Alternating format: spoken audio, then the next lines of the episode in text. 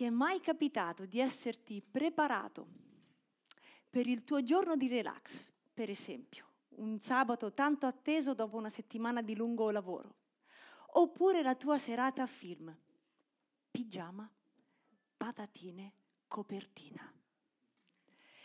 Ed essere invece stato interrotto da qualcuno o da qualcosa che non solo ti ha costretto a rimandare il tuo programma, ma magari anche a rimetterti al lavoro. Ti è capitato? Sì? Che hai pensato? Non lo dire, siamo in chiesa. Non lo dire. Le due storie che vedremo oggi ci parlano di imprevisti e di difficoltà che i discepoli di Gesù si trovarono ad affrontare a vivere proprio seguendo lui. Vedremo il loro disappunto e anche il loro smarrimento, ma anche quale fu il finale inaspettato delle storie che vissero. Ciò che impareremo oggi è che possiamo fidarci di Dio anche quando non riusciamo a capire cosa sta facendo o perché. Siamo in Marco 6, al versetto 30 leggiamo che i discepoli tornarono dopo la missione in cui Gesù li aveva mandati e gli raccontarono tutte le cose che avevano fatto e che avevano insegnato. Ma Gesù, guardandoli, si rese conto che erano stanchi e così disse loro, venitevene ora in disparte, in un luogo solitario e riposatevi un poco. Difatti era tanta la gente che andava e che veniva che essi non avevano neppure il tempo di mangiare. Partirono dunque con la barca per andare in un luogo solitario in disparte. Molti li videro partire e li riconobbero e da tutte le città accorsero a piedi e giunsero là prima di loro. Come egli fu sbarcato, vide una grande folla e ne ebbe compassione, perché erano come pecore che non hanno pastore, e si mise a insegnare loro molte cose i discepoli erano entusiasti di tutte le cose che avevano insegnato e fatto, ma erano anche consumati da quel dare continuamente. Erano stanchi, avevano bisogno di mangiare, forse di dormire e di metabolizzare con lui tutte le cose che stavano vivendo, che avevano vissuto. Ed è per questo infatti che Gesù, riconoscendo questo, gli dice andiamocene un po' da soli, in disparte, lontano dalla frenesia del quotidiano. Fu Gesù che riconobbe il loro bisogno di riposo e che lo incoraggiò. Così salirono sulla barca e chissà, magari qualcuno fischiettava, qualcun altro sonnecchiava, già pensando a quell'angolo di riposo che li aspettava. Ma così non fu. Qualcosa qualcuno interruppe i loro piani. Più si avvicinavano alla riva, più vedevano decine, centinaia, migliaia di persone, uomini e donne, che erano già lì ad aspettarlo. Arrivarono a riva e non appena Gesù mise il piede sulla terra ferma, ebbe compassione di tutta quella folla e si fermò, iniziando ad insegnare e a guarire, come leggiamo anche da Matteo. Immaginiamo lo stato d'animo dei discepoli. Eh no, Gesù. Tu ci avevi detto, andiamocene un po' in disparte in un luogo solitario. Tu avevi detto che avremmo dovuto riposare. E che fai ora? Guardi questa gente, ti fermi e noi siamo costretti a fermarti con te, fermarci con te.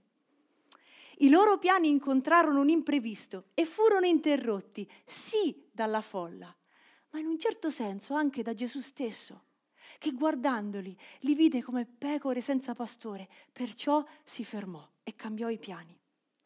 Questa espressione non è usata a caso come pecore senza pastore, ci fa capire qual era il grande bisogno, in un certo senso anche la disperazione che quella folla aveva per aver raggiunto da tutti i luoghi in un luogo solitario Gesù, quell'uomo, l'unico che parlava ai loro cuori in modo diverso l'unico che aveva una genuina compassione, che sapeva quando fermarsi e che non li guardava con indifferenza. Per questo Gesù si ferma. Una pecora senza pastore, pensiamoci, è smarrita, affamata, in pericolo. Perché come animali, queste, le pecore, non sono in grado, sono smarrite perché non sono in grado, non hanno un senso dell'orientamento, non sono in grado di riconoscere dove andare se non hanno qualcuno che li guidi. sono affamate perché non sanno procurarsi da mangiare da sole e sono in pericolo perché altrettanto non sanno difendersi da sole. Gesù vide davanti a sé quindi persone che erano disorientate, bisognose e vulnerabili. E quindi, come il suo cuore aveva avuto compassione per i discepoli che avevano bisogno di stanchezza, così ebbe compassione di loro. Agli occhi dei discepoli poteva sembrare davvero un imprevisto sgradito, ingiusto, ma Gesù sapeva quello che stava facendo. Questo ci porta a capire, a far nostro il primo insegnamento di questa storia, che Dio ha sempre buone ragioni quando interrompe i nostri piani. Dio ha sempre buone ragioni quando interrompe i miei e i tuoi piani. Ti è mai capitato, forse ti sta capitando di vivere una situazione simile? in cui magari non ti è chiaro il perché Dio stia permettendo un imprevisto o un ostacolo alla tua vita. O magari perché ti sembra di essere in una sala d'attesa ad aspettare il tuo turno mentre vedi altri passarti davanti. Se sta interrompendo i tuoi piani, se sta cambiando i miei piani, Dio ha una buona ragione. Dio sa sempre quello che fa. Perciò anziché permettere all'amarezza o alla delusione che in un primo momento è naturale che possiamo provare all'interno dei nostri cuori, anziché permettere di stagnare di mettere radici, dobbiamo imparare a gestire le aspettative mancate, guardando attorno a noi, alle circostanze che ci sono attorno e dentro di noi e davvero chiederci se c'è una buona ragione per cui Dio ci sta chiedendo di fermarci come si fermò Gesù. Dobbiamo imparare ad avere una prospettiva che vada al di là dei nostri bisogni, che non sia confinata soltanto al qui e ad ora e chiedere a noi stessi se siamo disposti a lasciare spazio all'opera di Dio nella nostra vita, ma anche attraverso la nostra vita. In nessun modo questo significa che dobbiamo ignorare i nostri bisogni o le nostre necessità sempre per altri, tutt'altro. Proprio questa storia ci insegna come per Gesù sia fondamentale il riposo, il sapersi appartare lontano dalla, dalla frenesia del quotidiano, il saper trascorrere dei momenti indisturbati con Lui per vivere una vita equilibrata, bilanciata Gesù ci insegna a proteggere le nostre vite dall'essere consumate, sì, ma ci insegna anche a saper capire, a saper scegliere per cosa vale la pena spenderle. Ci sono imprevisti, aspettative mancate o ritardi, per cui vale la pena fermarsi a chiedere a Dio cosa vuoi che io veda, cosa vuoi che io capisca attraverso tutto questo. Ci sono schemi personali che la compassione, l'amore, lo Spirito Santo desidera alterare, interrompere per qualcosa di più grande che faccia del bene a noi e ad altri. E i discepoli, come del resto anche così per noi stessi, avevano bisogno di capirlo sulla propria pelle. Non è vero infatti che tante delle verità che conosciamo nella nostra mente diventano vita, vere in noi, nel nostro cuore, soltanto attraverso l'esperienza. Così, iniziandosi a fare sera, dopo che Gesù aveva trascorso tutto il giorno insegnando e guarendo, i discepoli vanno da lui e gli dicono, manda via questa gente questo è un luogo deserto, non c'è da mangiare, almeno possono arrivare in tempo nei villaggi per comprarlo.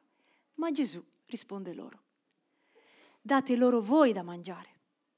Ed essi a lui, andremo noi a comprare del pane per 200 denari e daremo loro da mangiare? Egli domandò a loro, quanti pani avete? Andate, ve- andate a vedere. Essi si accertarono e risposero, cinque e due pesci. dopo una giornata che era già andata diversamente da come loro avevano pianificato, ora i discepoli proprio non capiscono qual era la ragione di una domanda così assurda da parte di Gesù.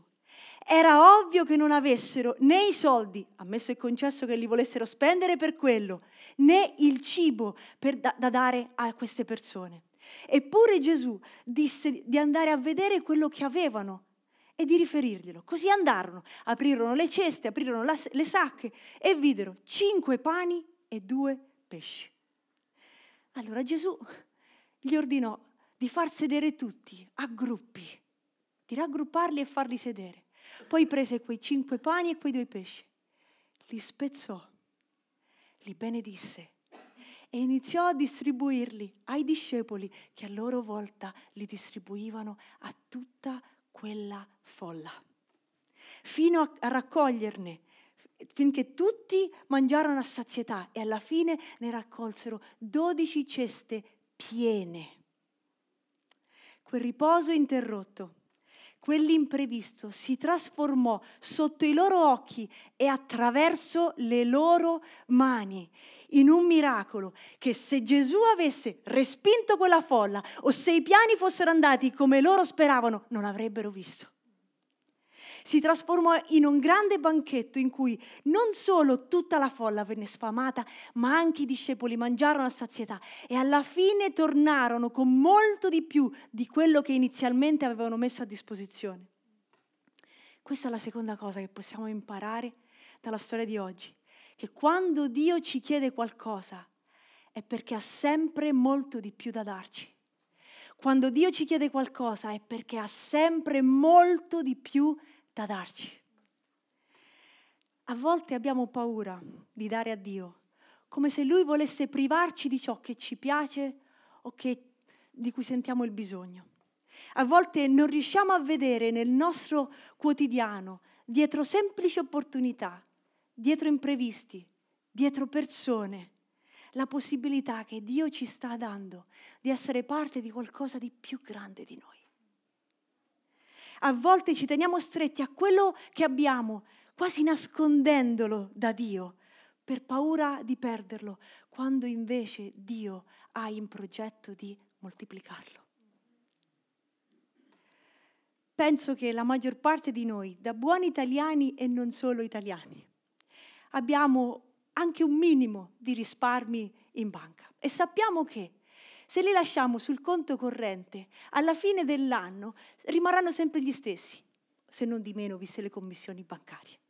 Ma che se invece li moltiplichiamo con prudenza, li investiamo con prudenza e con saggezza, alla fine dell'anno li ritroviamo moltiplicati. C'è sempre una componente di rischio nel dare ciò che è nostro. Ma non è su questo dare che si fonda tutta la nostra vita. Pensiamo non soltanto all'esempio dei risparmi, ma per esempio anche al lavoro, a cui diamo le nostre energie, la nostra capacità, le nostre aspettative, o magari alla nostra vita sociale, quando diamo il nostro tempo e la nostra fiducia per costruire e coltivare con altri amicizie e relazioni, perché sappiamo che non siamo fatti né per stare soli e trattenere, ma per dare. Diamo ciò che abbiamo, perché in fondo sappiamo che la nostra vita fiorisce solo quando ci offriamo. E facendolo accettiamo non soltanto la responsabilità, ma anche il rischio. E siamo disposti a farlo perché alla fine sappiamo che questa è l'essenza della vita. Così è anche con Dio. Dio non chiede per togliere, ma per moltiplicare. Tutto ciò che non è dato, che è trattenuto, non moltiplica, come nella parabola dei talenti. Tutto ciò che diamo a Dio, Lui lo moltiplica grandemente e lo rende una vera benedizione per noi e per gli altri. Gesù, pensiamoci, avrebbe certamente potuto creare dal nulla cibo che, sfamato, che sfamasse l'intera folla, ma non sarebbe stata la stessa cosa Voleva che i discepoli imparassero a fidarsi di lui, anche quando non riuscivano a capire cosa gli stesse chiedendo. Voleva che capissero che ciò che avevano certamente non era sufficiente, ma era indispensabile. Perché solo nel dare ciò che è nostro, che ci appartiene, che quello che viene moltiplicato acquista un immenso valore. Cosa Dio ti sta chiedendo? Cos'è che potresti dargli, ma che stai ancora trattenendo? Qual è la paura, il timore che ti sta frenando? In cosa Dio, in questo momento della tua vita, vuole che impari a fidarti di Lui? Sant'Agostino diceva, credi per comprendere, comprendi per credere. La nostra fede è razionale, Certo, dobbiamo capire ciò che crediamo, ma non è totalmente, essenzialmente, esclusivamente razionale. A volte abbiamo bisogno di credere per poi capire. Ci sono cose che riusciremo a comprendere di Dio e di noi stessi solo quando scegliamo di fidarci di Lui.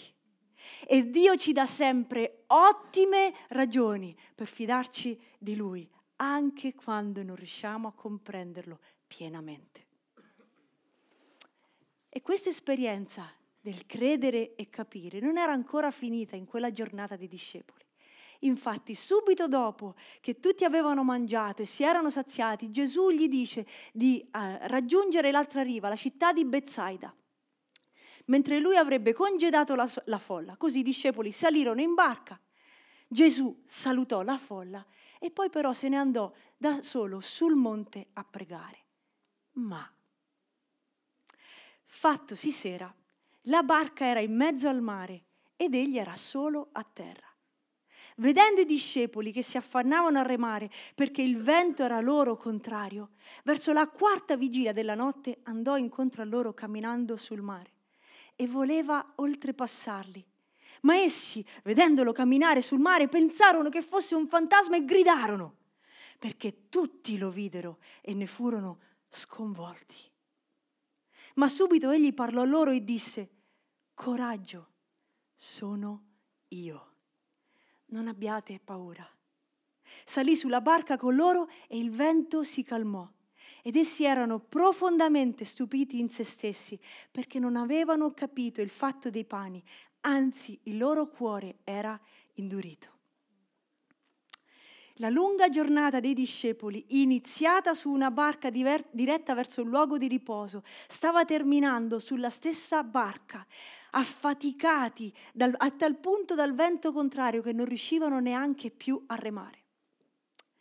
Se la folla all'inizio della giornata era sembrata come uno spiacevole imprevisto che Gesù aveva permesso, ora il vento contrario, mentre in piena notte erano in mezzo al mare, sembrava che fosse una dimostrazione che li avesse abbandonati e lasciati da soli.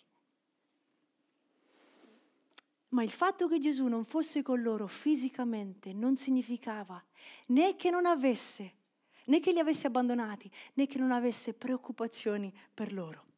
Infatti, capendo che erano in grande difficoltà, andò verso di loro e loro, vedendolo arrivare, pensarono che fosse un fantasma. Così si, si misero ad urlare per la paura.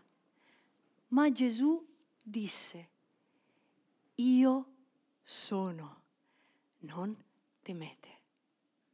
Gesù usò con loro la stessa espressione che Dio usò con Mosè quando questi gli chiese, chi sei? Voglio conoscerti. E Dio rispose a Mosè, io sono. Io sono colui che sono. Salì in barca con loro e il vento si calmò e i discepoli rimasero stupiti perché non avevano ancora capito chi era quel colui che avevano davanti, quel tale che avevano davanti ai loro occhi, che aveva rotto le, leggi, le leggi della natura, moltiplicando pani e pesci, che aveva camminato sulle acque, che aveva eh, fatto calmare il vento. Non avevano ancora capito chi era quel colui a cui la natura era sottoposta non avevano capito che il Messia, Gesù di Nazareth, non sarebbe stato soltanto un grande uomo di Dio, ma Dio stesso, nel suo amato figlio. Chi è Gesù per te? chi credi che sia? E fu attraverso questo vento contrario, quella barca in balia delle onde, attraverso la loro paura, che Gesù si rivelò loro proprio in questo modo, meravigliandoli, lasciando che eh, il, il passo allo stupore, anziché il posto allo stupore anziché alla loro paura. Gli imprevisti e le difficoltà della nostra vita non cambiano la natura di Dio, non la negano, non la contraddicono, ma anzi la rivelano più chiaramente. In circostanze difficili a volte sembra che Dio stesso ci faccia paura. Come fu per i discepoli che lo videro arrivare e pensarono che furono in fantasma, perché erano condizionati dalla paura del momento che stavano vivendo e dalla loro angoscia. Quando ci ritroviamo in momenti difficili, ci può sembrare che Dio ci abbia abbandonati o ci può sembrare che Dio ci spaventi perché non riusciamo a riconoscerlo o a capire perché succede quello che succede. Finché, finché non ascoltiamo la sua voce che ci dice io sono, sono io. Coraggio, non temere. Non sono assente, non sono indifferente, non sono impotente, ma sono pienamente in controllo di tutto ciò che ti sta capitando. E come sono in grado di calmare il vento e camminare sulle acque, così sono in grado di calmare il tuo cuore. Quando è stata l'ultima volta che la voce di Dio ci ha rassicurato?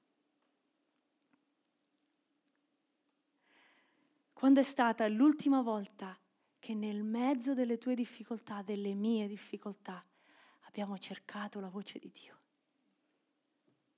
Questo ci porta all'ultimo insegnamento che possiamo raccogliere dalla storia di oggi. Le nostre difficoltà sono come una lente di ingrandimento del carattere di Dio. Le nostre difficoltà sono come una lente di ingrandimento del carattere di Dio. Quale difficoltà ti stai trovando a vivere? In quale situazione della tua vita ti sembra si sia alzato un vento contrario? Cosa pensi che Dio voglia insegnarti attraverso di questo? Cosa pensi che voglia rivelarti di se stesso? Sono io. Non temere. Cosa desidera che tu veda di Lui in mezzo a quella difficoltà e rimanga stupito. Forse hai bisogno di sapere che Dio è con te in questo momento. Forse abbiamo bisogno in questo momento di sapere che Dio è con noi in quello che stiamo vivendo. Guardiamo a cosa fece con i discepoli. Sapendo che erano in difficoltà, lasciò il luogo dove era andato da solo e li raggiunse e rimase con loro. Forse abbiamo bisogno di sapere che Dio è in controllo della situazione che stiamo vivendo. Guardiamo alla semplicità con cui Gesù camminò sulle acque Ogni cosa che risponde alle leggi che regolano questa vita è sottoposta a Dio, alla sua sovranità.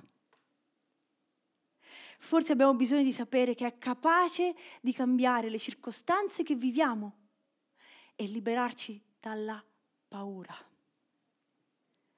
Guarda a come calmò il vento. Guardiamo come calmò il vento non appena entrò in barca con loro. Tutti raggiunsero la riva senza più fatica e senza più paura. Ci sono aspetti del carattere di una persona che possiamo conoscere soltanto attraverso le esperienze che facciamo con lei. La fedeltà di un'amicizia o di un amore, per esempio, la possiamo sperare, intuire quando andiamo a mangiare una pizza con loro, ma la capiamo veramente soltanto quando arrivano momenti difficili. E chi ci ama resta, chi ci ama rimane. Rimaniamo nella vita di chi ci ama. È quando viviamo momenti difficili che possiamo imparare a fidarci di Dio in un modo personale. Non è il suo Dio solo, è mio, più profondo e a conoscerlo non solo come un buon compagno di viaggio, ma a scoprirlo come colui che è al di sopra di ogni cosa e che per amor nostro può e fa ogni cosa.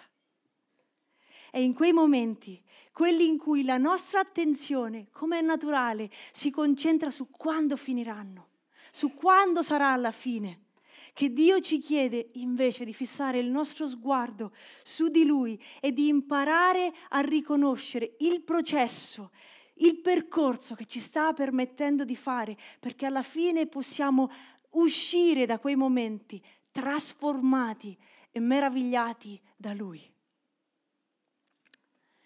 Lui certamente moltiplicherà, come ha fatto. Certamente ci darà ciò che ci ha promesso certamente interverrà nelle nostre circostanze, ma le nostre vite saranno cambiate non soltanto da quello che avremo ottenuto, ma soprattutto da quello che avremo imparato fidandoci di Dio. Perché le circostanze della vita cambiano. Oggi possiamo trovarci di fronte a una sfida, domani ce ne sarà un'altra. Ma se avremo imparato a fidarci di Dio, qualunque cosa vivremo, la vivremo con Lui. E questo è quello che fa la differenza. Dio sa cosa sta facendo. Dio ha sempre buone ragioni e Dio sta avendo buone ragioni se c'è un'interruzione del tuo piano. Quando Dio chiede, quando Dio ci chiede qualcosa, è perché ha molto di più da darci. Le nostre circostanze difficili sono una lente di ingrandimento per farci vedere meglio il carattere di Dio. Perciò possiamo fidarci, possiamo avere fiducia, possiamo fidarci di Dio anche quando, anche se non riusciamo a capire cosa sta facendo o perché. Sarà questa la tua scelta oggi? Lascerai a questa fiducia, lascerai che questa fiducia, non la paura, non l'amarezza, lascerai che questa fiducia modelli la tua vita con Dio permetterai alle circostanze, agli imprevisti, al quotidiano, di dire, Signore, cosa posso imparare da te? Cosa vedo di te, Signore, attraverso questo? Le acque si sono alzate, il vento è forte, Signore, dove sei? Fammi ascoltare la tua voce. Al suono della tua voce il mio cuore si calma, al suono della tua voce il vento si ferma, al suono della tua voce questa vita vale la pena di essere vissuta, perché se hai potere sulla morte hai anche potere sulla vita e sulla mia vita.